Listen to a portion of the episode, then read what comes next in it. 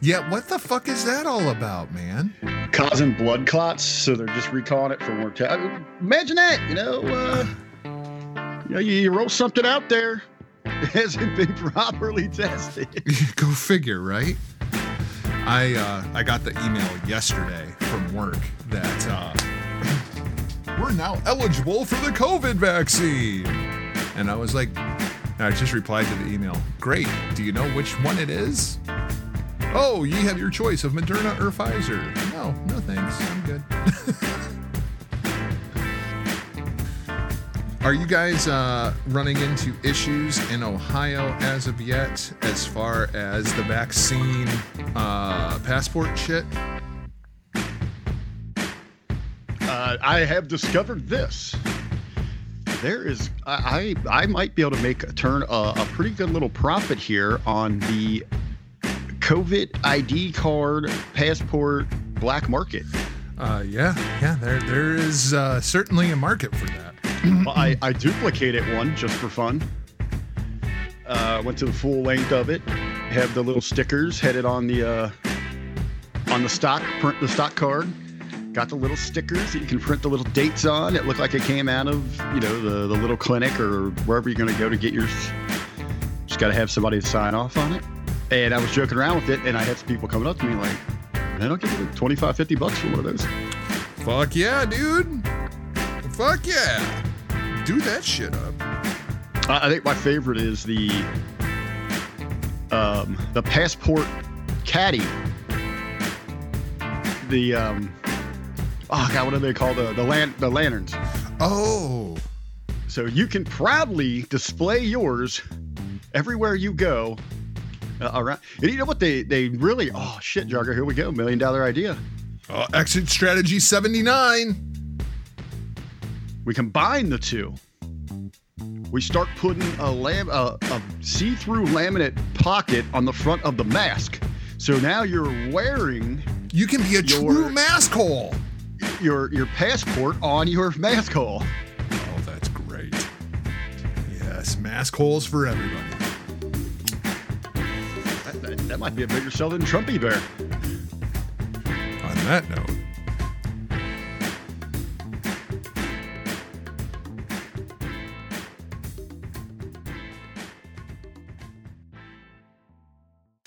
the following program is presented by the HTM Podcast Network.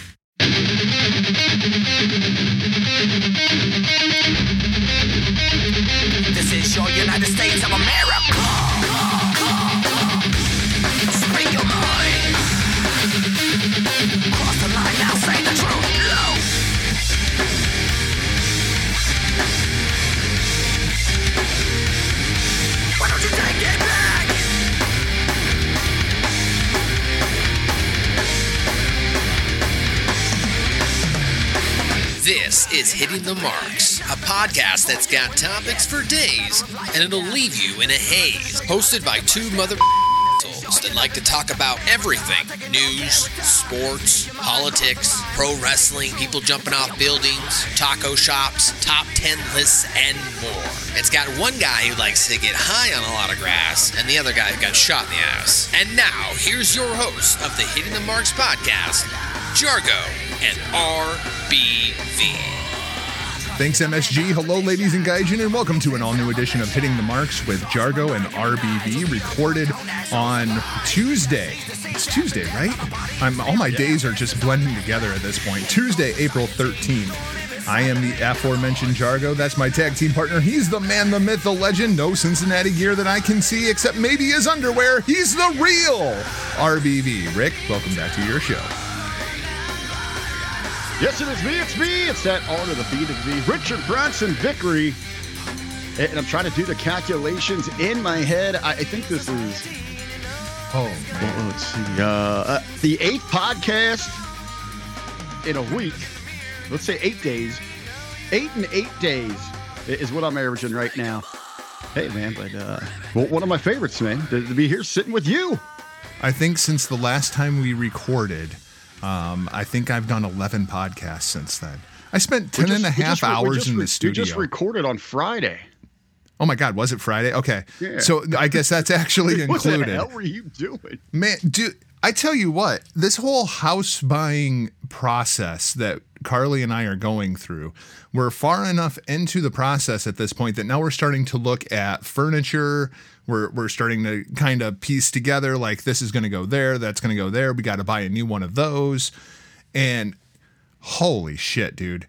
I, I, I, last day of vacation, six days off from work, I had one day that I wasn't out doing house shit, whether it was signing papers, whether it was going to meet with the mortgage officer, whether it was going to Slumberland, if I was going to pick out a new mattress. It's just, it's been obscene. It's just, it's ridiculous how busy I have been over the course of this last week. And I, I've really, it's been the house and it's been podcasting.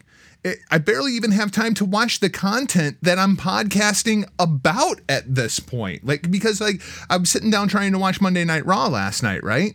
And like every two to three minutes, Carly's like, "Oh, what do you think of this? Take a take a look at this. Let, let me know what you think of that." And it's just like, God damn it! I'm just trying to watch TV. Please, I'm on vacation. Please, I'm like, I'm looking forward to going back to work just to have a vacation from the house stuff. It's funny you were talking about furniture this morning as we were trying to come up with a game plan here this afternoon to to get the record in, and I really started thinking about that. And that's going to be one of your major undertakings. I mean, Yeah. that you guys got beautiful home and all that, but uh, you're talking about serious upgrade in size. The the house is about three times the size of the apartment that we're in right now. You know, I mean, it's crazy, dude. It, it's crazy, and especially like now, all the kids are going to have their own rooms. You know, so it's like, okay, we got to buy another bed, You- dude. When's the last time you bought a bed? Oh, I don't know. I always go. to- I'm a cheapo man. I go to like those, you know, the American furniture outlet warehouse. I mean, off the truck, uh, you know, hobo gym down, you know, un, you know, shanty town special. we're going from a queen to a king, right?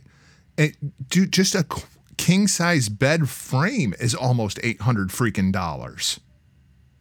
It's insane. And then the mattress that she wants to put into it is another $2,000. Oh, they, they get you there because it's all like a puzzle. So it's just not, you can't just go in and buy the bed. Then you got to buy the frame, the box spring, the mattress, The the, headboard, the the, mirror. It's it's crazy. And then um the way that our new living room is is laid out is kind of goofy. So we may end up putting in basically like a family room downstairs that's kind of going to be like, you know, the cinema room and then have more of a, a formal living room upstairs. So we're thinking, you know, maybe buy like two love seats and a new entertainment center. And all of a sudden you're looking at, you know, two, three thousand dollars. And it's just like, Jesus Christ fucking crazy, man. The, the the the amount that goes into this is so much more than what I was even prepared for, and I like to think I was pretty damn prepared. Hey, it's all all part of growing up, right? I guess, dude. I guess. Holy crap! I'm gonna have to start scheduling records around when I'm gonna mow my freaking yard. I mean, that, that in itself is just insane to me. Of course, now we're just boring the hell out of our listeners. I'm sure nobody really cares about the bed that I'm sleeping in, but I am considering getting a purple mattress. You would think that this would be a plug for Purple Mattress, but we don't got a plug for Purple Mattress yet. So, Purple Mattress, if you're listening, go ahead, hit us up. I'm going to be buying one of your damn mattresses, It's like 2000 freaking dollars. But I tell you what, man, eh, and Carly and I were, were discussing this the other day. When it comes to your home, is there anything more important in your home than your bed? I mean, you- spend like a quarter of your life in freaking bed.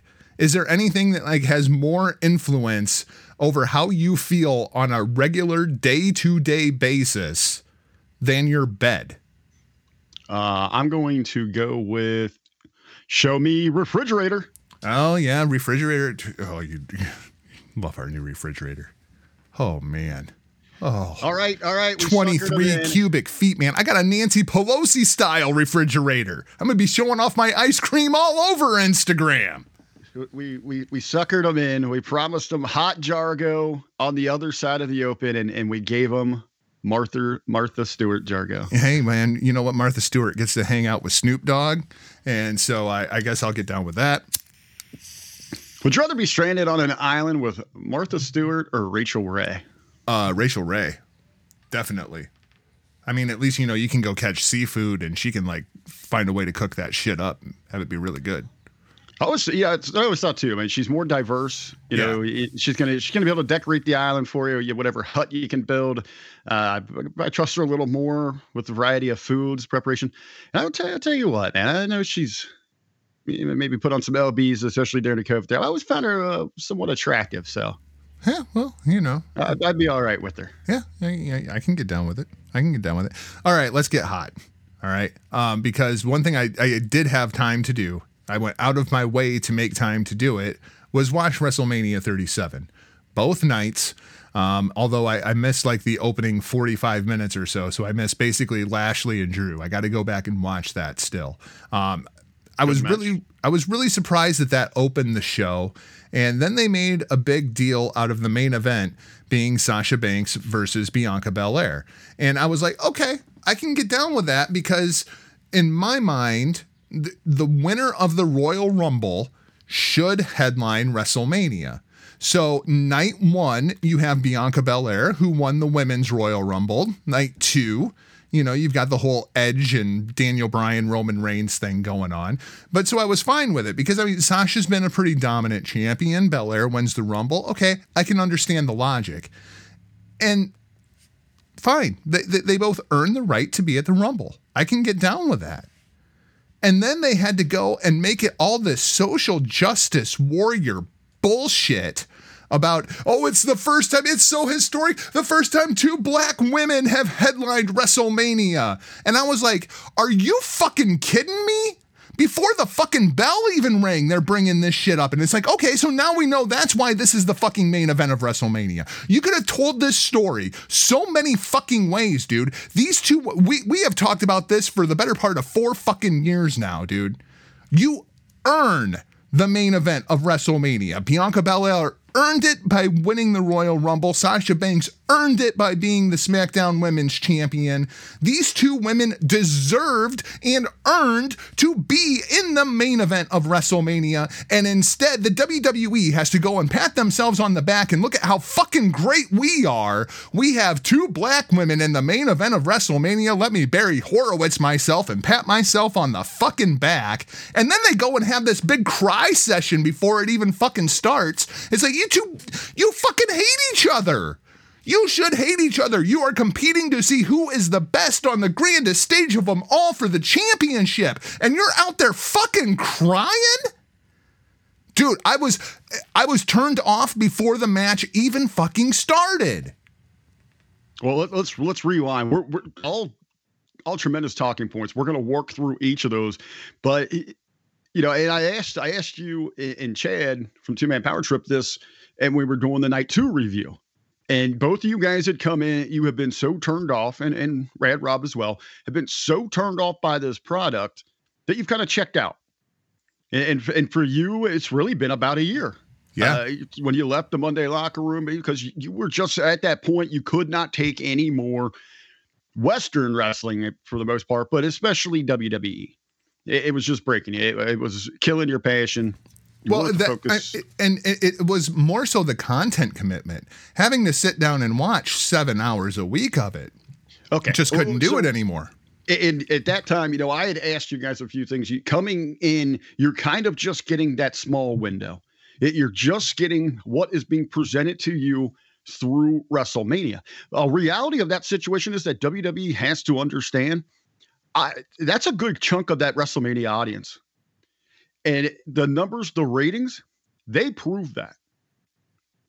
That's your that's your ultimate factor. Now you have individuals like me that have been sitting through this thing, who have followed this, where you really could have had a hot program, a hot build between these two. And I thought you were going to say we were talking about, you know, for the four years we've been putting over. Ratchet Sasha is the best Sasha. Absolutely. She is incredible in that role. There's nothing likable about Sasha Banks. Even like the real person. Like, did you watch that Sasha Banks on on the fucking Broken Skull sessions? She comes across as No, such a no heel. desire. I had no desire, but I but I know Sasha, and that's who she is. And and when you project that, I mean that's who who you should portray on television inside your persona. Okay, so and in in Belair, I mean, they had this great year long story. We're going back to WrestleMania 3. She was that third wheel. She was the odd person out in the story with Charlotte, the Queen, and Ripley, who is, you know, the now, you know, the Raw Women's Champion, who is the heir to the throne. That's when she got over. That's when Belair really got over. She puts herself on that map. So instead of realizing this, they, you know, they take their time and they- run these, they run these vignettes. The EST, she, you know, she's this amazing. She is incredible. The strength, the athleticism, the speed. I mean, it's a making of a, a tremendous superstar, not just pro wrestler, but athlete. And she does have those very likable qualities about her. I mean, you, fans gravitate towards her. You could have told that story there between, and, but yet what they do from the Rumble to WrestleMania is they sit there and dick around with playing. Are they going to play nice? They're tagging a little bit, and that's a little WWM. uh, You know, that's their method. We've seen that plenty of times with the tags. It's just never- filling time. I mean, they got a lot of content to fill. No, but they never really heated it up. You know, they just kept. And, and finally, at the end, you, you get a you get that little bit where I think Sasha slapped her. You get a little bit of turn. But then most of this was really based around you have this um, wine concierge guy who's now the the gentleman running around. It's been kind of running around with Nia Jackson. All it's very confusing. And and what you're instead of getting right down to the core of it and investing in these two talents and setting up what could be a blockbuster main event, they're dicking around. And as you said, they set themselves up for this failure because they have so much time to occupy. Then inside of that, they were running those vignettes I'm talking about. You've got where you can set her, you know, Belair up as a legit athlete. Somebody can have that crossover promotion, has that charisma. She's got, got that her out look. there I mean, just all the, the total package. She has that look. Yeah. So what they do, and then on the flip side, you show her working hard like that. She's in the gym. You know, she's out there with the, you know, you could have. Oh, I mean, how amazing that'd be. And that's where you tie in to have her out there working with the Special Olympics, or even going, you know, young athletes. And then what you do is on the flip side of that, you have Sasha. You know, just doing. She's she's telling. I ain't got time for autographs. She's doing her thing, and then she's getting her nails done. She's, doing- chilling with Snoop. She's in the studio. Yes. She's You living got that, life. Story. They don't do any of that. What they got Belair doing through this thing is twirling her hair and slapping her ass. And and the other thing with Bianca Belair is just tell her fucking story.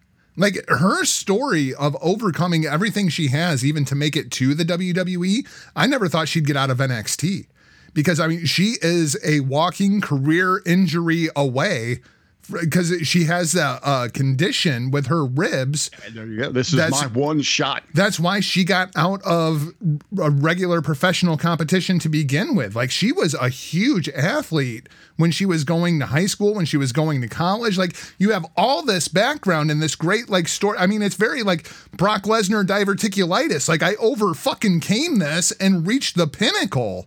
You know, like you could tell all of that with her, and they just don't. So, it, so we, so they, they completely botched the build into this thing. So right there, there's no interest. Now WWE's looking around and they, they get to WrestleMania. All right, we got to have a big selling point here. Oh, first time we've had two f- black females. Well, I mean, for it, it could have been either one, but the first time you had a black female in your main event. Second time ever, you had females there. Uh, correct me if I'm wrong here. I was asking uh, Paz about this.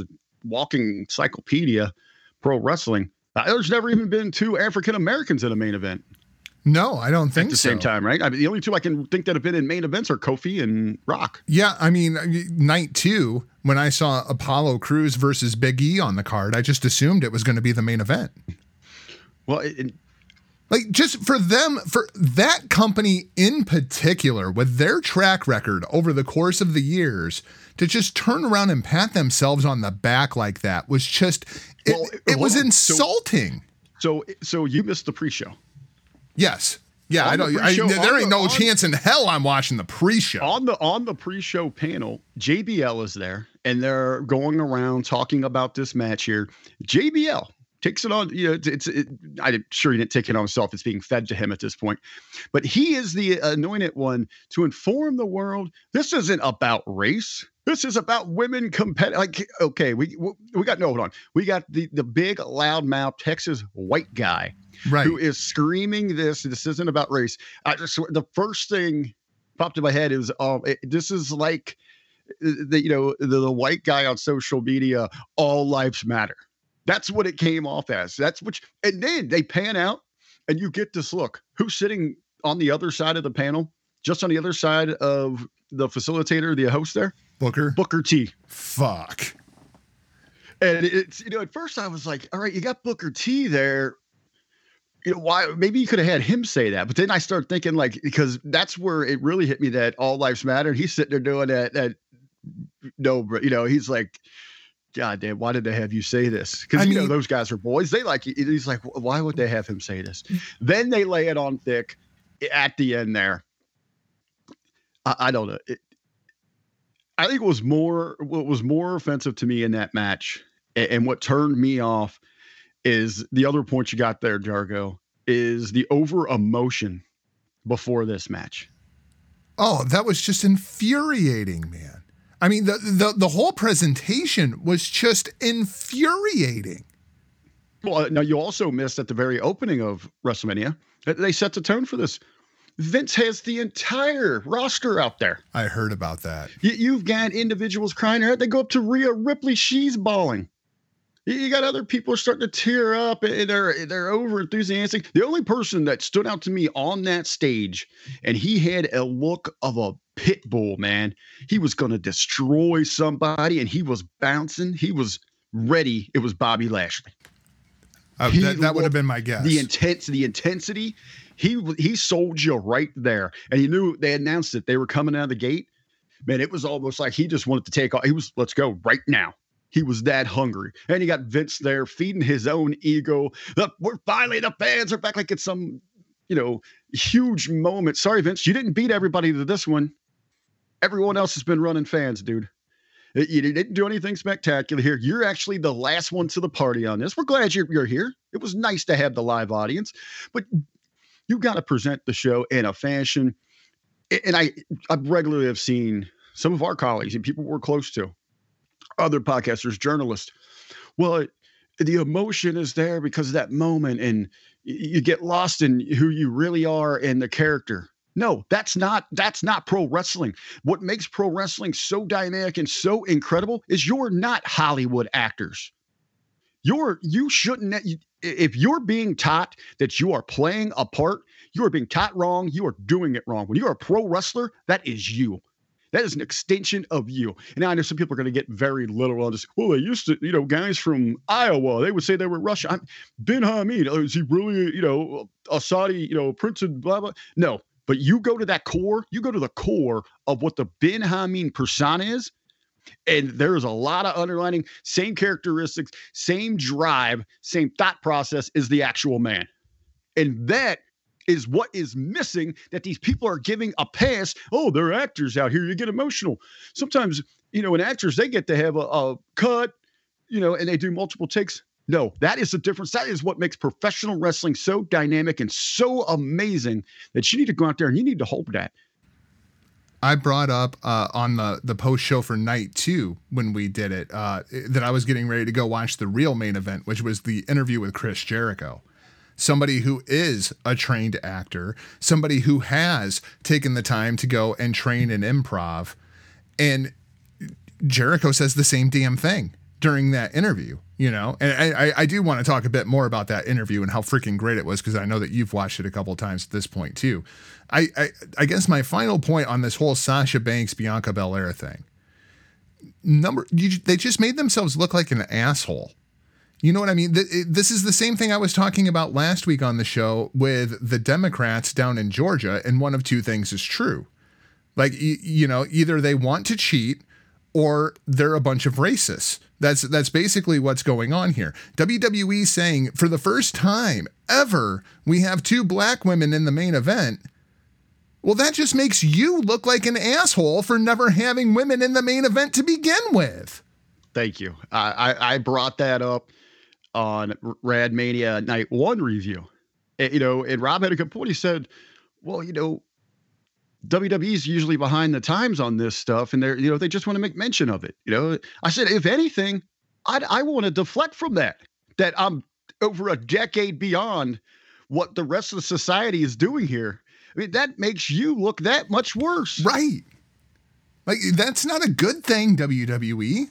You know, the, the whole Barry Horowitz thing totally just absolutely I mean, that's, bothered that's like me. that's just like next week if they come out and tell us, "Oh yeah, why while we're driving the talent to the Thunderdome, we let Sasha Banks sit up front." Right. I mean, it's just it's it was absolutely ridiculous. The whole presentation of that. Like at no point until Michael Cole brought that up did it even cross my mind.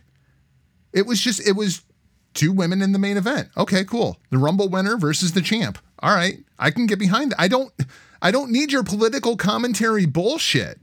Especially from WWE and especially on a show being hosted by Hulk fucking Hogan and the token black guy.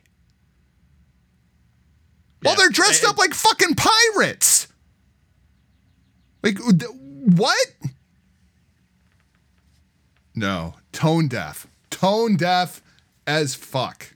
And I think you know what what, what irritates me more is that you know that a lot of this modern fan base they have been conditioned to this where they, they think there needs to be that direct connect with them and the the stars and the wrestlers that they're interchangeable that is what's hindering that is what's killing professional wrestling is you do not have those degrees of separation it goes back to you ever eh, hell, even attitude era. I mean, when we're little kids, you know, we realize what the hell's going on here, but you're still in awe of these true superstars.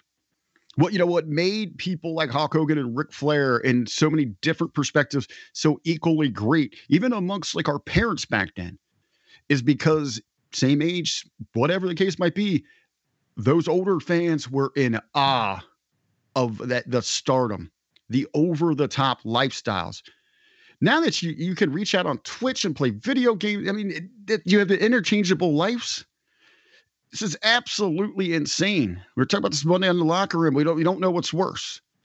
You know, the the inmates running the asylum are the marks running the business. Yeah, no, that's a valid point.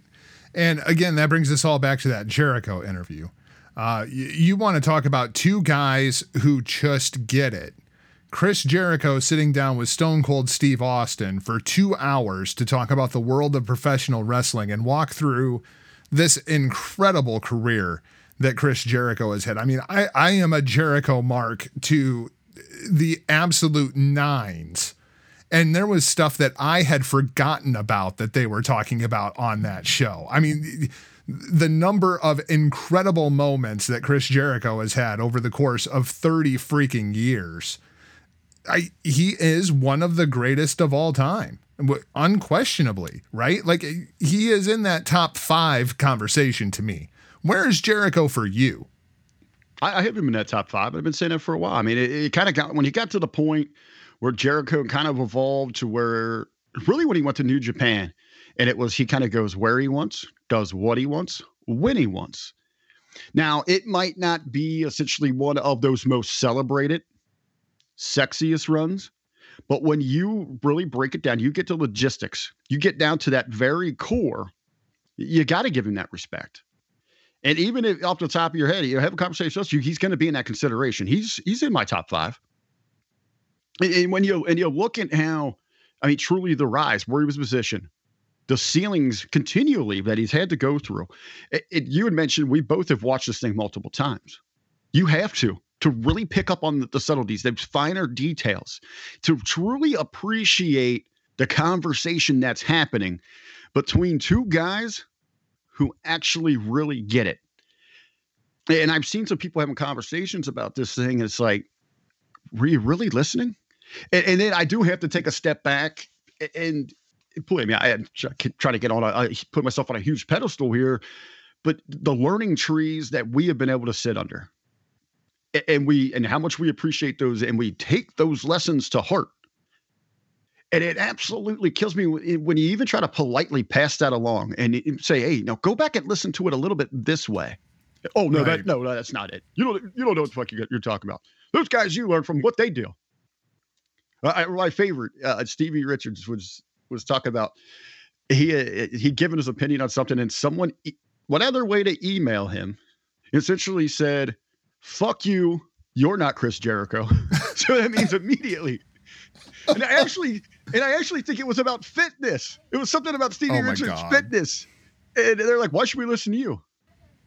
You're Who'd you ever Chris be? Jer- You're not Chris Jericho." Yeah, the thing about Jericho, and I really got to thinking about this as I was watching it. While there are characters that over the course of the years will keep themselves relevant for maybe, you know, a generation, a really good career spans two generations. Jericho's now on his third. But you can look at the character that he is playing today and go back to the original Lionheart character that I think I first saw in ECW, and it's the same damn character.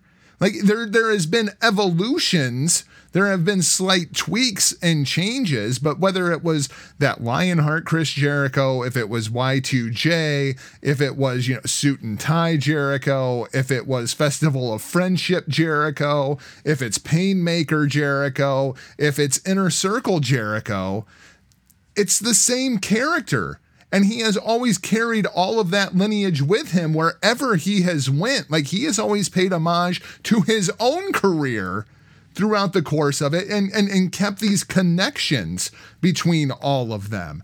And i think that's one of the things that has just been lost. Like he knows that character inside and out. And when he leaves his house i have no idea what christopher irvine is like as a person when he is at home, when he's chilling with his wife and kids, I have no idea. But when he leaves that house, he's Chris Jericho. And Stone Cold is exactly the same way. Steve Austin, like he is still Stone Cold. He's sitting there doing that interview. That is Stone Cold Steve Austin talking to Chris Jericho. Oh, I- absolutely. It- it- I loved it too in there. Damn, let's get a shot. you know, he's Well, the, to, to me, the best was at the very end when they do the shot, and Stone Cold, right before he takes the shot, says, I hate you, as Jericho's taking his shot, and Jericho finishes it, and he goes, I hate you too. You know, like, I mean, it was just perfect. yeah, it it was great. And even the, you know, you got Jericho drinking the uh, the goose. and Steve's got the whiskey. I mean, just to settle it when you in that the way that you know that they're talking back and forth, and when you he, when you see people that have made it to that level, that are that in tune with the business. I mean, hell, they both came in. What Steve in '89, Jericho in '90. Yeah. They talked about it. And Yep. Steve won the Rookie of the Year in '90. I mean, we got 30, and, that's back. It was a much different business. Very much so. And, and what I think, you know, is we're talking about the evolution of Jericho. He stayed true to that core. He he stayed that same Play-Doh. He's just re-sculpted it so often, you know, Mhm. so many times. But he's been able to to connect with the different generations and stay relevant. What really, and you talk about those things you kind of forget. And as he's telling the stories, there's like, ah, I remember him saying that before. I, I know one that popped you is when he's talking about the list. They Oh, go to yeah. commercial. Ah, the Blackhawks suck the cup, suck it in. Three, two, number 74, you know. it- Yep. uh, but like on the entrances and the looks about how important it was for him to sample pop pop culture and, and things that were working in other genres and how he could bring those to the pro wrestling stage. Uh, to you know, it's beyond just those guys. You know, what he brought that in that demeanor, absolutely incredible. And and now you talk to these indie guys today. I've been having these conversations with them as we get ready. You know, I'm helping out with the the pro pro wrestling. You yourself, uh, not be able to make the shows time, but you're helping us out with some things here. A- And I and I start talking to these guys about because we want to focus more on your charisma, your persona. I don't care if you can go out there and do a a hundred moves. And we brought Beast in especially for that that old school, you know, that he learned from from Rip, from the the philosophies of OVW. We don't care about it, and it freaks these guys out. Well, I gotta. That's, that's wrestling. No, that's not wrestling. There's a reason that Chris Jericho has been doing this at near the damn near. I mean, he's been doing it for 30 years, and half of that time at the damn near top. Yeah, he's basically been on top for 20 of, of those 30 years. Yeah, uh, and I think it was, it was kind of cool in there too. Is in anybody, if you're going to be highly successful, you got to have that drive. you're going to have an ego. Now, there's a difference between just being complete, you know, completely over the top cocky where no one likes you and knowing your own value, knowing what you're worth. And Chris can walk that line. Now, how many Yeah. times, oh, you know, this this was the greatest debut. Uh, this was one of the greatest pro, but he ha- he could back it up and he felt confident in it. And when you listen to him, you, you don't feel like angry towards him, jealous or whatever thing. It makes sense. And a lot of times in life, people will turn on that. But it, you look at successful people, they got egos. Oh yeah, absolutely. I, regardless of the field, you know, it, it's just a matter of the presentation.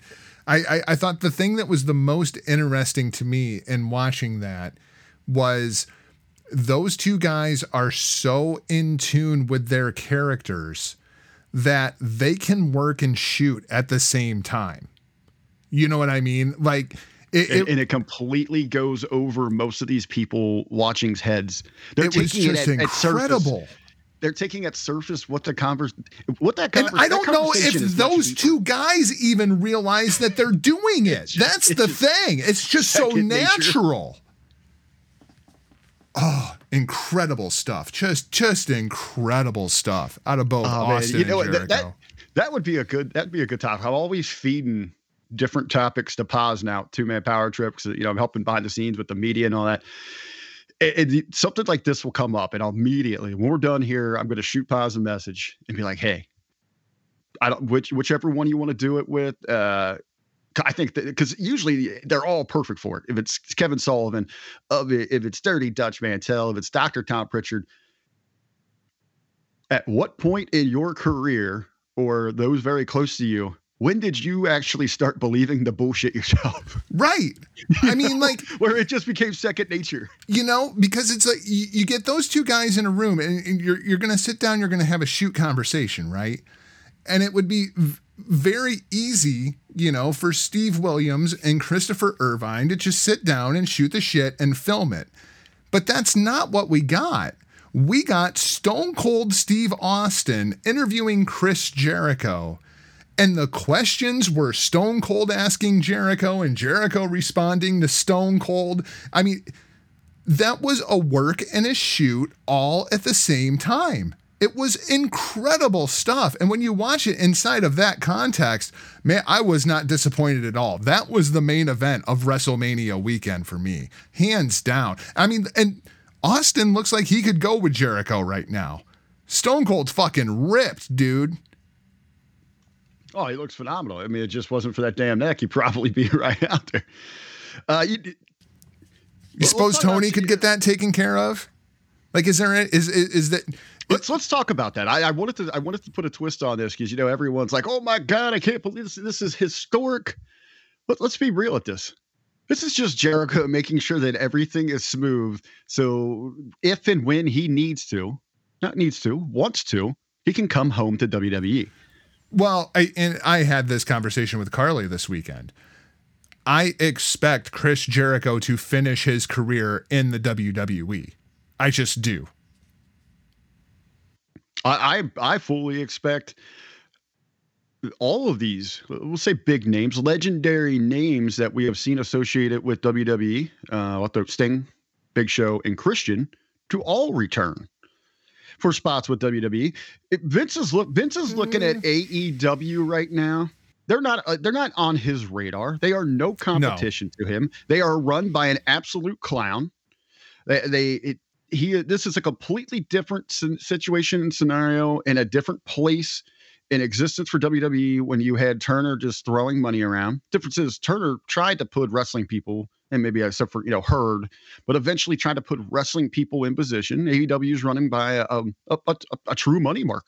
Tony Khan has no idea what he's doing, and, and he's trying to wear all these hats and, instead of delegating and, and letting people handle things that know professional wrestling. Uh, I agree it's with no you. threat. I It's no agree threat. with you about So Big Show. knows. Big I- Show. I think Big Show goes back. Christian, I don't think Vince ever wanted there to begin with. Like I, I, I don't feel that. If there's attachment. if there's money, if there's money to be had on that, they'll, they'll put Christian into the hall at some point. He'll be, uh, you know, run of the mill. Yeah, I think he'll get it. Huh. Okay. Well, then, yeah, I it- guess I could, but Sting, I don't. I mean, is Sting above everybody There- who has ever had a run in the WWE. Sting is not viewed as a WWE guy. I know there will be at some point where they're going to need something from that, and they'll reach out to him, and he'll likely come back. But anyway, here's here's why it's not a big deal. Where Vince didn't throw around extra money to hold these guys back. It's not because th- th- this crazy figure from AEW. It's saying, okay, let them pay for them for these guys right now. Go get a huge payday, and I know I can go get them whenever I want. I feel And- and like there's it- there's rumblings in AEW from top you know top talent. I'm not talking about the the darks and the the evolved whatever the hell that thing is or their mid card. That people that that are looking at this thing and they don't know what the shelf life is. How long until Papa Khan says, "Hey, I got we're gonna we're gonna cut and pull back on some of your allowance here, buddy." Right. Um, I I feel like Jericho is different because for me, Jericho's career, number one, not basically done. Right. Like I think you could get a, another year, year and a half out of Jericho inside of a WWE context. I think the thing with Jericho, there's only one thing in his career that he has never done, and that is win the WWE Championship as a babyface every time he has ever won the title, it has been as a heel, with the exception of that night when he won the title from Hunter and had to give it back. Like, doesn't really count as a title reign.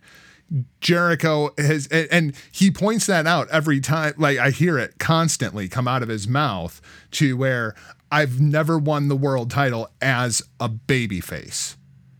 And I think that's something that he really wants to do is win the WWE championship as a babyface.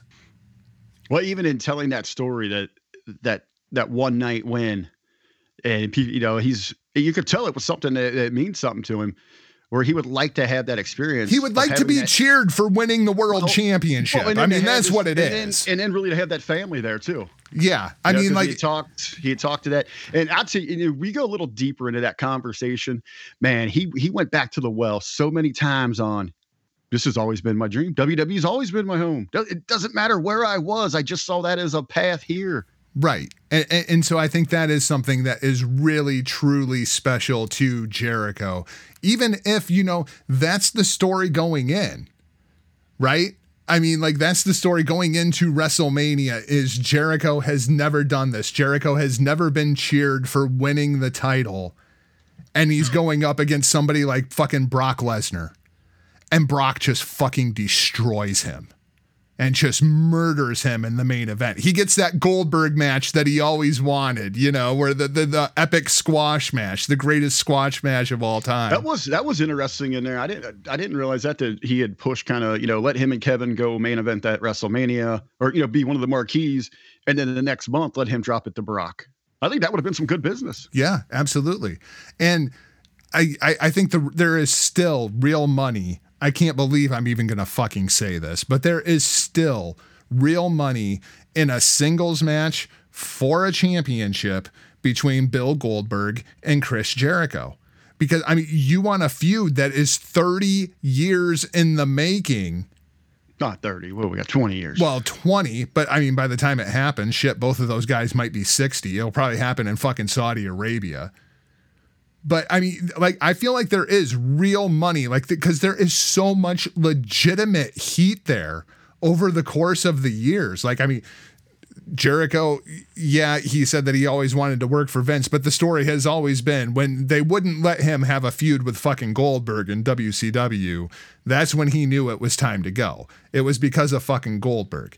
It should have been Jericho versus Owens for the Universal Championship at WrestleMania, and it didn't happen. Why? Because of fucking Goldberg. Like there is all this real shit, and these two guys do not like each other. They have never liked each other. Goldberg has always just defended it by saying, I should fucking just destroy Chris Jericho. Look at how much bigger I am than him. Like it's not believable that we could have a fucking fight. Like maybe maybe that's the deal. Maybe Jericho is the defending champion going into that match and Goldberg is going for the championship. Maybe that's actually even better. Well, you know something that, that you know that you and, and Mighty Joe were kind of opposed to is, but it would make perfect sense here. Jericho gets that title, and the champions making the challenges. Yeah, I mean, like, Like, yeah, you- do you and he you- calls you- out fucking Goldberg. Hey, you you, did, you were always overlooking me. You thought you could run through me.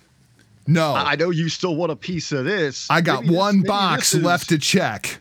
maybe this is the bait that'll that'll bring you in here, Billy. Well, you know, have something like that. That makes complete sense. I'm with you. I think there's money on that. You're, you're going to have, you know, a very small vocal minority. Oh my God! uh, No, that, that's money. There's money on that match because they're both true stars. Beyond that. When Jericho returns to the WWE, that's when he he truly takes his spot and becomes, you know, that next Jesse the Body. Yeah, I mean, imagine Jericho, uh, you know, at, WrestleMania, you know, f- through 40 through 50, calling the biggest moments uh, alongside one of, you know, a, a great, a great play, play by play guy. forty would have to be it, right? Like Jericho would try to save it for something special. Like Vince, here's what we do. Like I, he lays out this entire pitch to Vince, and then he says, "But it has to be WrestleMania 40 in the Garden. It has to happen at Do, uh, MSG." do we know where they're at? Do have, have they have announced that far out? I don't. I I have no idea. I But- think we just have the next two because we got 38, 38 is in uh, Texas, going to be in the Big D, Well, okay, let's talk uh, about. and then and then 39 would be in LA. LA. So I yeah, I don't think we have 40 yet. Are we going to keep doing these giant stadiums? Ha- Has WWE learned their lesson about these giant open air stadiums after the weather that this this year? Because this one was uh, pretty one, shitty, wasn't one, it? One in one in how many tries? I mean, you're gonna run into this thing. Has it ever stopped the Super Bowl? I mean, they they'll still venture outside. I mean, I you're, and I I know it's a little bit different inside of football because the elements uh, are a little more well, they're they're, they're playable. Uh, but but it's still not the idea situation for because you want as even as a playing field inside the Super Bowl. You don't want to say, okay, you know, there was a torrential downpour and our high profile passing team from the NFC got shorted because it, it was just a ground and pound from the AFC. I mean, you want to have each with that that equal opportunity on, on your big stage there. B- Bit and I talked about this too, and it, it- it's so difficult when you get to those large shows. But even you know, from indie show perspectives, you know, one of the most important things is if you're running outside, you're looking for a venue that has some sort of backup option to get you in. Because I mean, it completely wipe you out here. You you know something just occurred to me as we were talking about this. You know what I didn't hear at WrestleMania this year? Tonight's attendance. Did you look at what the attendance was for WrestleMania yet? Uh, they did each night was uh what twenty five thousand six seventy something. Yeah.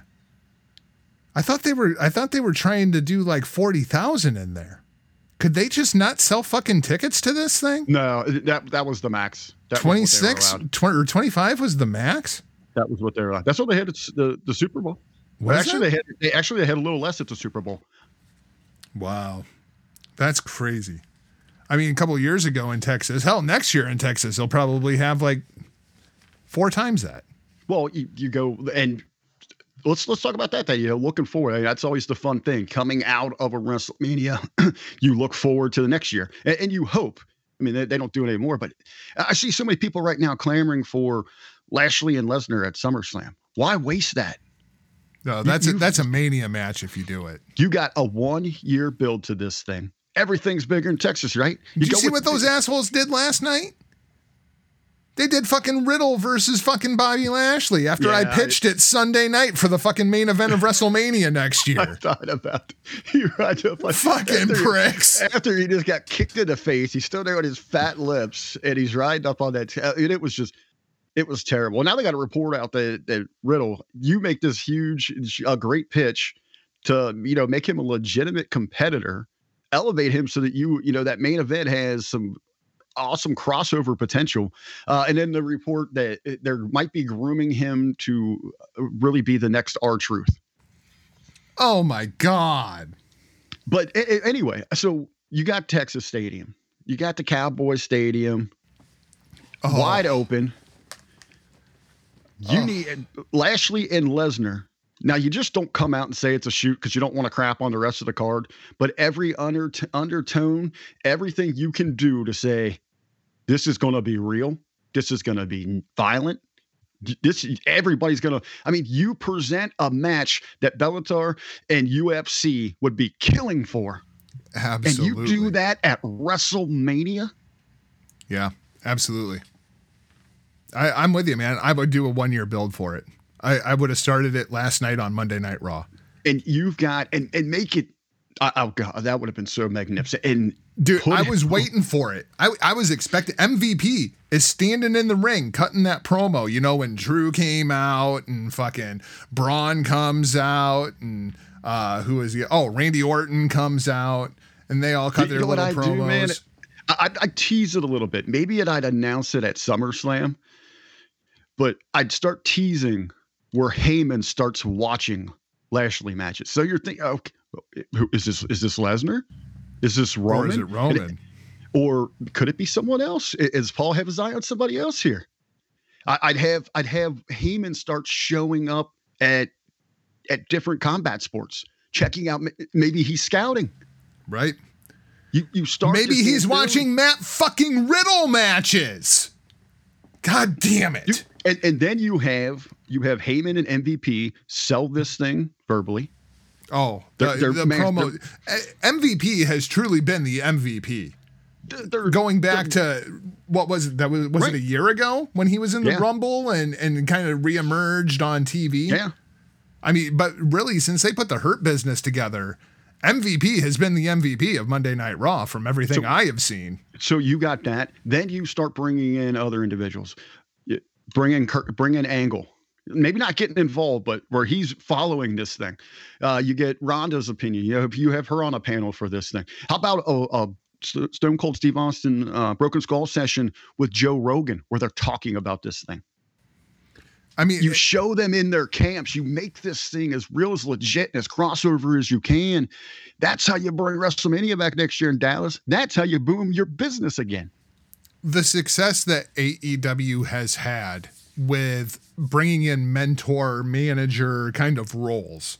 And I mean, we, we can debate the success of oh, that. I, I but really I don't want to angle I don't want to angle like mentoring with him. I just want his involvement. I want that legit crossover where he's analyzing this thing. I would like to see Angle basically running a fight camp.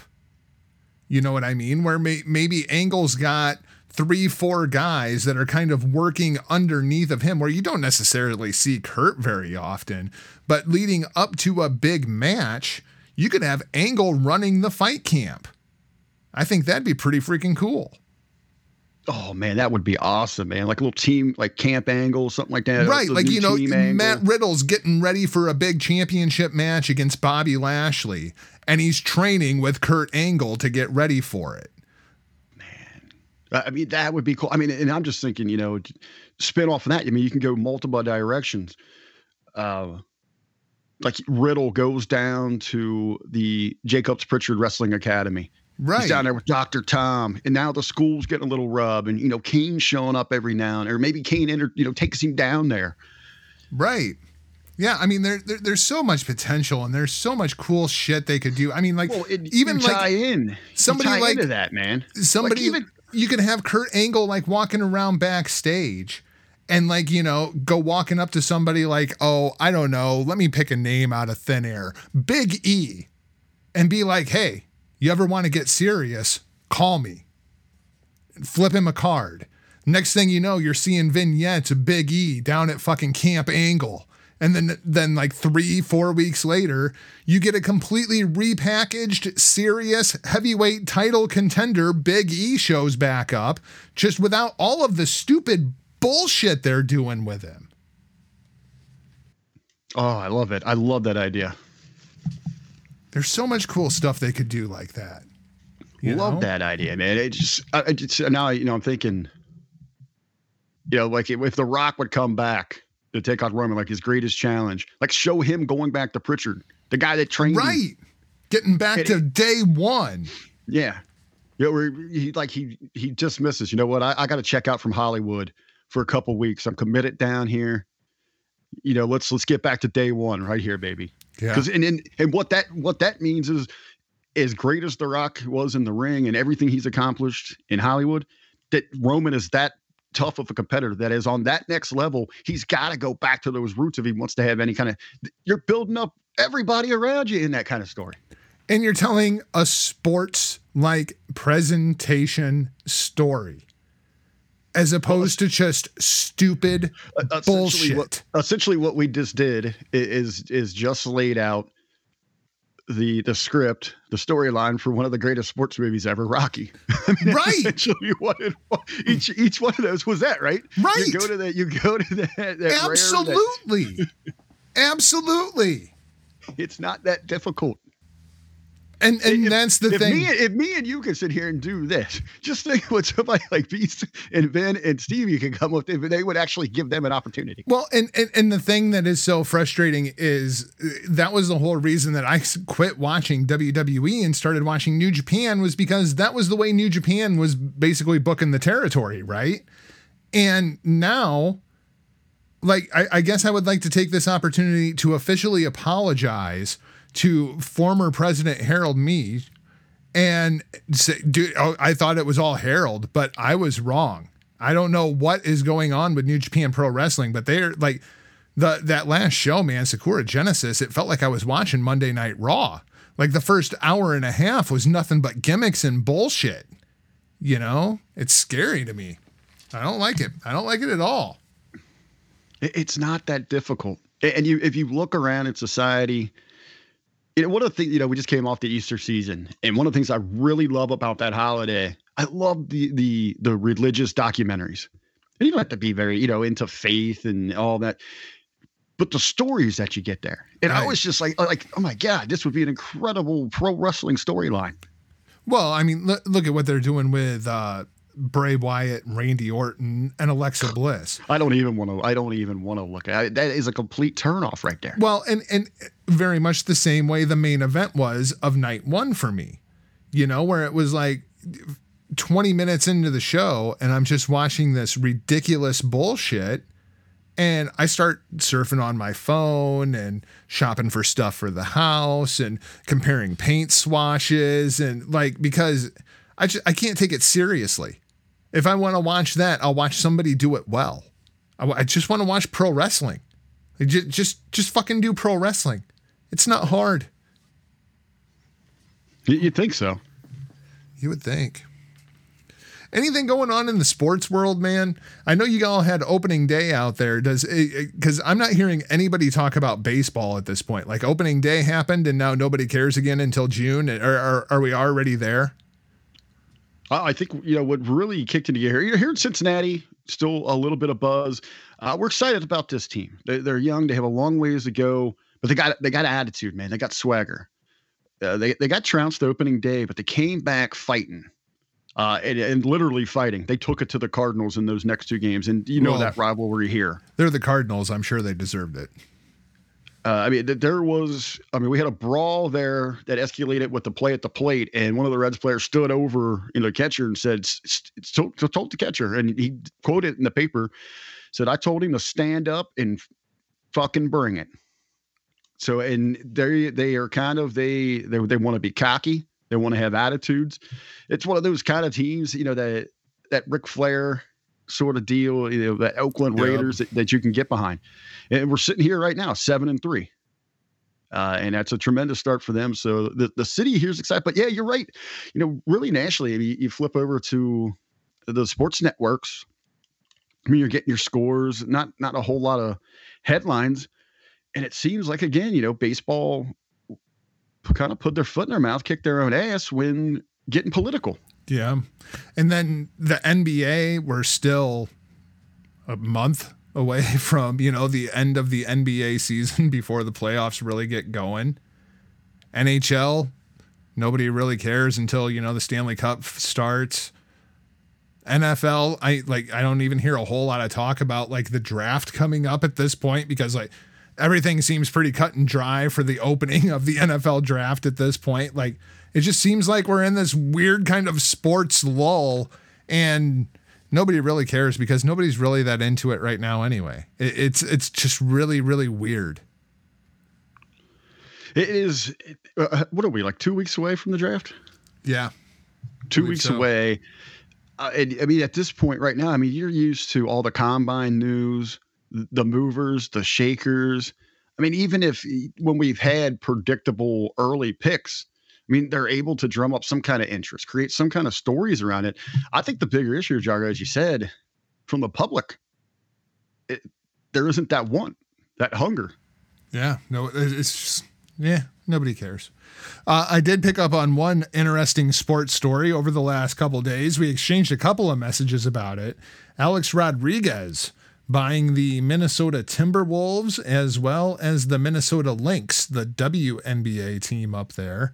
Um, and of course, you, we know that there is an offer in for for A Rod and J Lo to buy the uh, New York Mets. And Rick, I was kind of like, what? What's going on here? Like th- this whole thing seems kind of weird. And Carly and I got to talking about it, and you know, J Lo has a residency out in Las Vegas. 72 dates, I believe it was, 350 grand a pop. She's getting paid to do these shows, right? So wow. she keeps her residency out there. They they buy the Mets, they buy the T Wolves, they buy the Lynx. You know, as I think about Las Vegas, they don't have a baseball team and I, I, I don't think they have a basketball team in Vegas and but you, you, it makes sense that they would have a WNBA team in Vegas to go along, you know, with their the the Las Vegas Raiders as well as the Golden Knights and kind of round out all the professional sports teams. Hey, wouldn't it be something if one person owned all three of those and could just move them all to Vegas? Holy shit. Is, is that the play that's going on here? I think it's one of those things. Certainly, you know, for uh, those different franchises, those fans they all need to come together and keep an eye on that thing because that could be a swift and quick move. Man, especially like the Mets, I can understand. Like it's New York, but there's they're kind of the bastard team of New York. Sorry, Bello. Like if you like baseball in New York, you're a Yankees fan. Like nobody cares about the Mets. If right, the Mets, just, if the Mets moved, diff- would anybody you're care? Just being difficult. You're just being difficult if you're well, a Mets fan, right? Right. Well, well, I mean, and how many Mets fans do you know? Uh, Bello. And that's it, right? That's it. All the people that I've ever met on this planet, Bello. Hey, hold on. You know, growing up, I had a little moment there, a couple years where I, I, had my Mets gear. Was it strawberry, uh, strawberry, strawberry, and Doc, and, and Doc, baby? Yeah, yeah, that was a long fucking time ago, dude. That was like two generations ago. You know, I actually did a book report on Doc. Uh, and along with we had to make a we actually had to make the little book so i had my little pamphlet and it was probably like 10 little pages and had pictures of him in there uh, and i also made a puppet with him and, and of course i used a, a brown sock uh, i wonder if i would be canceled today for that i was going to say i'm pretty sure that's racist so, I, I, wonder if i wonder if I, my mom's got that somewhere. But especially yeah, like I had a little hat on him, had uniform. It was, it was pretty cool, man. Especially Minneapolis. Um, I obviously the Lakers were in Minneapolis and got the hell out of there. Uh, that was a long freaking time ago. But I could see where the T Wolves and the Lynx would absolutely move out of Minneapolis for a market like Las Vegas. I mean, that makes all the sense in the world to me, especially when you play a winter sport. Um, yeah, this is absolutely something to keep an eye on, man. And I, I also, and I, I think as well, you know, you, you immediately thinking, oh no way, they're gonna they're gonna lose that market in New York. I think what you know, if you if you've got a deal in place and that exchangeable market is Las Vegas, yeah, they they got and you already got the Yankees. I mean, I don't know, man. That Absolutely. one makes a lot of sense to me. And, and, you know, it's New York too. If in a couple years it does a little bomb on you, you can grab one of these small markets and, and make another adjustment, send somebody up that way. Man, it's going to be you interesting. Know, I, I I really feel like A Rod up to something here. It a uh, little uh, fun fact: before the Mets came into existence, there was a deal in place uh, they wanted that second team, mm-hmm. as everybody else, you know, the Dodgers, the Giants, they had left that area, so they were looking to re, you know replace that. They wanted to bolster baseball in and around New York. Uh, they had a deal in place. The Reds were going to move. Oh, interesting. Yeah, so the Cincinnati Reds would have been the New York Reds. Then Crosley, one of the great owners of the Reds, stepped in, who also created 700. Uh, Crosley Radio has got ahead like the superstation tower that they could actually they could hear during the war uh, because of the crazy. wattage that he had. Uh, but he stepped in and, and saved the Reds. So then Major League Baseball opted to to vote in and create a franchise, and thus we have the Mets. Well, and I guess the other thing is what's going on up in Minneapolis. Uh, not only now with the Chauvin trial, now we had another shooting over the course of the last couple days. Um, and Rick, this one sounds like it is just a really, really, really shitty kind of situation. Of course, the media is already trying to make this thing all about race. Uh, well, now the body cam footage has come out, and right before the cop shoots, she yells out, Taser. I think she simply grabbed the wrong fucking gun. Oh man, it, what a Well, and I mean, don't know. here's is I there mean- a wor- is there a worse accident, worse mistake in the history? Well, I mean, I mean, here's the thing, right? So you're trying to detain this guy. The guy gets away. He goes and gets in his car to take off. All right. So, I mean, you're talking about a span of about two seconds, blood's pumping, and she simply fucked up. I mean, this is the most colossal fuck up in the history of fuck ups. I'm just reading the headline here. Officer resigned. I mean, but I really think this was a fuck up. I nothing I have seen thus far is in any way, shape, or form related to racial tension. And that, of course, is the media narrative, and especially with the George Floyd, Derek Chauvin trial happening literally 10 miles away from where this happened. This is terrible timing for a colossal fuck up. Yeah, and let's let's talk about the real setting there inside of Minneapolis right now. I mean, It's got, a tinderbox to begin with. yeah, and and it's and they're not showing a lot of that right now. Uh, it's a very very scary place, place you don't want to be. Uh, and it's it's going to be interesting to see if if you know as a, a city, an area, a hub, if they're going to be able to bounce back from this. I'm going through some of these headlines here. This, for the love of God, give me a break here. I, I couldn't believe the headline. That's why I clicked on this thing. Um, let me get back up to the headline here real quick. Ben and Jerry's calls to dismantle dismantle the police and criminal justice system. The following uh, Daunte Wright's death. So uh, Ben and Jerry's, like uh, someone Ben and Jerry. No, it's actually Ben and Jerry's ice cream. Well, and this goes back to what we were talking about. I mean, with fucking Delta and and, and uh, Coca Cola, like all these companies saying, I down mean, in fucking like- Georgia. This, this is like the tip of the iceberg here. I mean, it is corporate BS trying to influence, you know, it's you know, literally what WWE did before the main event of WrestleMania Night One. I mean, it, it- it's all fucking connected. These goddamn companies trying to prove how fucking woke they are. Just shut the fuck up. Oh, what a fucking Uh, and, I, mess, and I will, but I will say though, What it- a just mess. As, just as ridiculous that I see is these call for these boycotts. I I understand the outrage. You know, Ben and Jerry's here. I mean, why are you butting in here? I, I I'm not even a fan of their product, but I mean that's here or there. But the, the murder of Daunte Wright is rooted in white supremacy and results from the from the intentional criminalization of black and brown communities. The system can't be reformed. It it must be dismantled and a real system of public safety rebuilt from the ground up. You're not you're not providing any solutions. You're driving a further wedge. You're creating a larger problem, all for the perception that you are some woke, grand being, corporation that that is truly out there for the best interests of the citizens. Now, Ben and Jerry's, Ben and Jerry's, you're pretty pricey. You're pretty damn pricey. I'm, I'm willing to bet this isn't about color. It's po- you know, it's poverty. It's it's social standing. It's WWE, man. Stephanie McMahon. Well, Philanthropy just- you- is the future of marketing. She said that like five fucking years ago. Philanthropy is the future of marketing. And that's exactly what it is.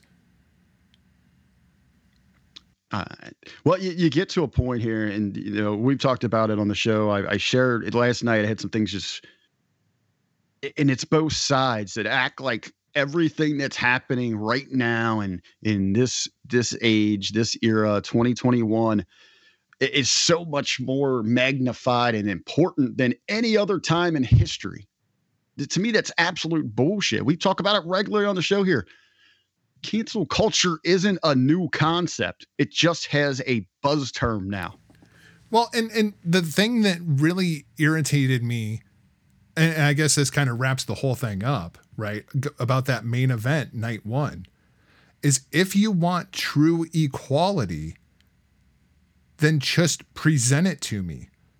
And they did. You had presented me two women who had earned the right to be in the main event of WrestleMania, and then they had to go and place the division on it.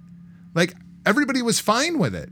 Nobody was thinking about the fact that it was two women in the main event of WrestleMania. Nobody was thinking about the fact that it was two African American women in the main event of WrestleMania until you fucking brought it up. And if you wouldn't have brought it up, then we would have actually had equality because we had two African American females who had fucking earned it. It's not that they, you had just fucking given it to them just so that you could Barry Horowitz yourself and pat yourself on the fucking back. That was it, it just it, it it it just makes me so fucking mad. I can't even find the words to express, you know? Well, and you know, it, it, it- to, when things mirror society, you know, us middle age, middle class white guys, if you don't exactly, you know, if you're if you're not tooting the horn, joining the the marching parade, then you're you're against it. You're immediately. So let's say Friday night, Bianca's out there, Sasha's out there, whoever the case might be. Uh, Becky interjects herself. Does that make her immediate villain because she's taking that spotlight away from what they right. proclaim to be? This is this is this is a black moment. Yeah. Who do you think you are? Charlotte Flair? Can't believe they turned her again last night. Jesus Christ. She's the new big show. She she gets turned babyface or heel That- depending on who me- she's working with. That It's that so to irritating. me, I enjoyed her promo. I, I thought she did a good job with it. Why? You, you have an opportunity to establish Right. Ripley as your new dominant heel. Now all you've done is put her in the middle. You're muddying the waters. That's what Charlotte does. She just injects herself in putting it where it's not fucking belonged.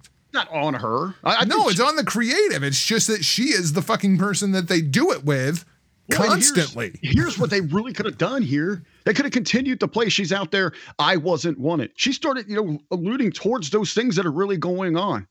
Like they try, you know, they they you know they they use my old my old man, you know, didn't really, you know, not coming out.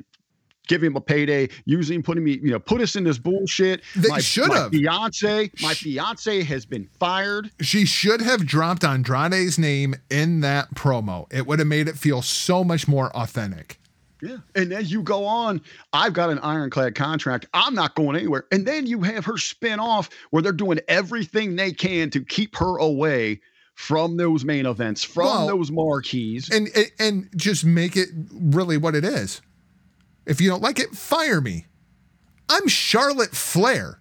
I am bigger than the WWE. You can't fire me. oh God, see that that right. If we're coming up to this, march her out there with a whole legal team. Yeah. Stand, stand. I'm going to stand here and I'm just going to drop it. And what are you going to do? You're going to fire me? I'm Charlotte Flair. Come on. You ain't going to do shit. Hey. Oh God, yes. You just did you just hit that shit with Jericho? I'm Charlotte Flair. What are you gonna do? Fire me? Right. I'll go down the road to Jacksonville. I hear they're hiring. They could use some help. I hope they dried out their red carpets because I'm going to need them when I come when I come walking in there. Oh, they could have done all of that there. But no, what do you got to do? You go back to the same old well that you continually do because you have no creative creative direction. The people that are working in this creative, they don't have the passion, the fire for the the fundamentals, the history of this thing. They don't they don't have any passion to grow this audience. I'm I'm not even convinced that half the damn performers do. Right. They're Yeah. looking at people. They want to be. They just want to be the next rock. They want to make that jump. They're looking for their own. They're looking at Miz and they're looking. You know, Cody got a deal here, and they're looking at these rowdy shows. Nobody's committed to actually making pro wrestling great again. Yep. It's a hell of a note, man. How about that, man? You know what? That's the first time we've done an edition of the Hitting the Marks Pro Wrestling podcast in over a year. I mean, because that's really what it was. That's Yeah, we really got what some other was. stuff in there. We got some other stuff in there. Yeah, but you know, I mean, it- it's weird, and and the kids and the wife give me shit about it all the time because no matter what it is that they're talking about, I'm like, oh, so it's like you know Hogan and Macho Man at WrestleMania five. Like I can find a way to equate this to pro fucking wrestling. Like no matter what it is, I, I can find a way. And that's why pro wrestling is so tremendous, man. It is life. Yep, it really is. So that's going to wrap things up for this week's show. Thanks for listening. If you haven't already, please hit that subscribe button and then visit the platform that you may not be listening to, whether it be the Hameen Media Group over at hameenmediagroup.podbean.com at the affiliates feed, wherever the main feed ends up. I'm, I'm kind of out of the loop because I've been so tied up with all the house shit. Uh, or you can find it, of course, over at hittingthemarks.com. The HTM Podcast Network still online, still broadcasting, still dropping almost daily content, man. We've been dropping so much shit over there. It's fantastic. Even though I'm pretty sure I'm about a week behind on putting up shows because I've been on vacation and not at work. Uh, you can keep up with me and all things that I am doing over at michaeljargo.com. Also, be aware, um, this is probably the second to last episode for a while um, because I'm, I'm guessing here right at the end of April, we're going to have to put a cap on things for a couple, three weeks while we shut down the locker room studios and move over to Studio 203. Huckleberry, yeah, we haven't even started packing yet. My God, man, we haven't even made it to that headache yet. Well, I'd say we, we might have some scaled down versions, but uh, I'll, I'll get something together for us. Uh, we'll come up with something to keep some content going, just you know, so the feed doesn't kind of. Well, I mean, Take we, a little hit and- we'll still be dropping all the other shows. It's just it, it won't be Yeah, the two of us sitting down to, to shoot the shit for probably We'll, we'll, a couple come, weeks. we'll, come up with something here. Uh, those losers can't carry this load. So I mean, it's, they're good undercard, but come on, you, you can't shut down the main event for, for that long. But you're talking about the the Hobby Media Group, the the affiliate site. I mean, MediaGroup.podbean.com. We're still up and running. They haven't hit us yet. They haven't made the connection, so you can still pick us up there for the core content. Right now, we are in a rebuild. Looks like we uh, we're going to go our own route, carve our own path. I'm looking forward to that, man. We're gonna have to sit down and talk about that and, and what's kind of going on with that. Continue the war on podcasting. Maybe we'll uh, we'll make that a topic for but next week's But show. un, but until until we get, uh, I think we're going like internet radio, something along those lines. Still trying to work out the logistics and details on that thing.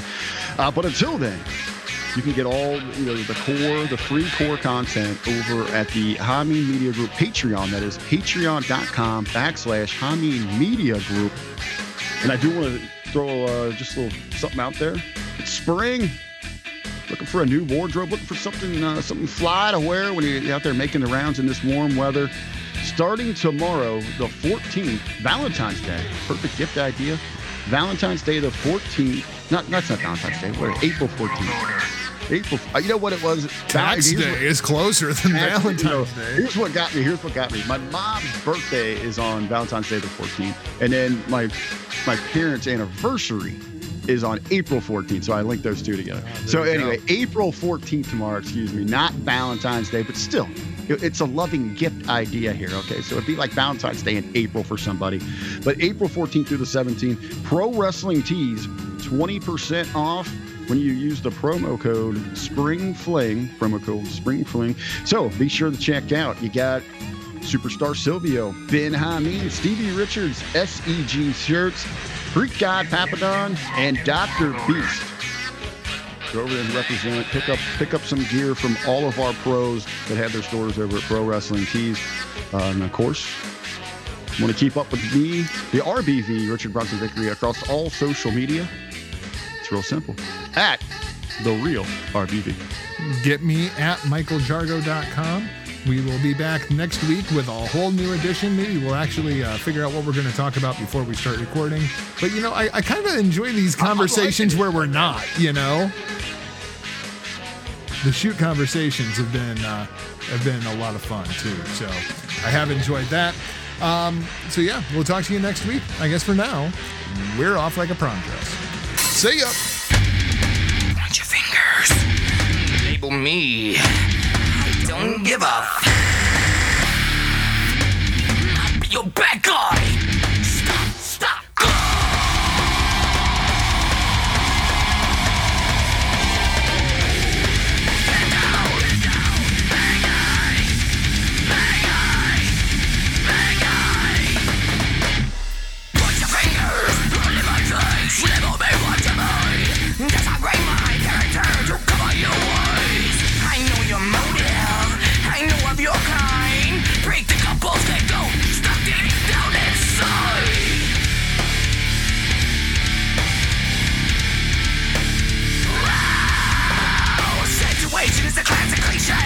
Draping the blame on me. I smell self-righteousness. That's the bad guy. Go!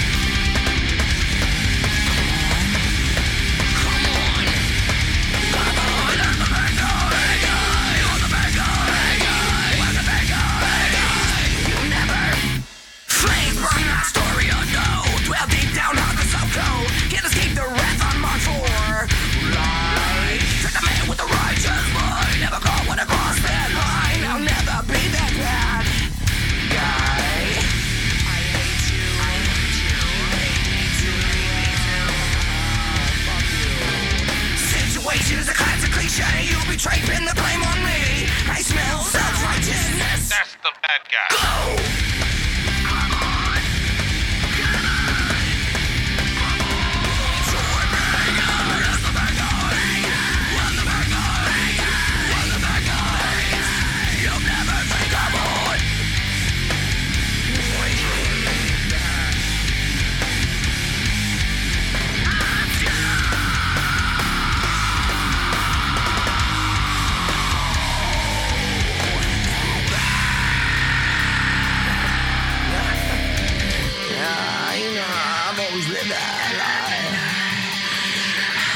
your bitch and I lied. She was at home with me last night. I'll be your bad guy. you know I will be your bad guy. That's right. Violet.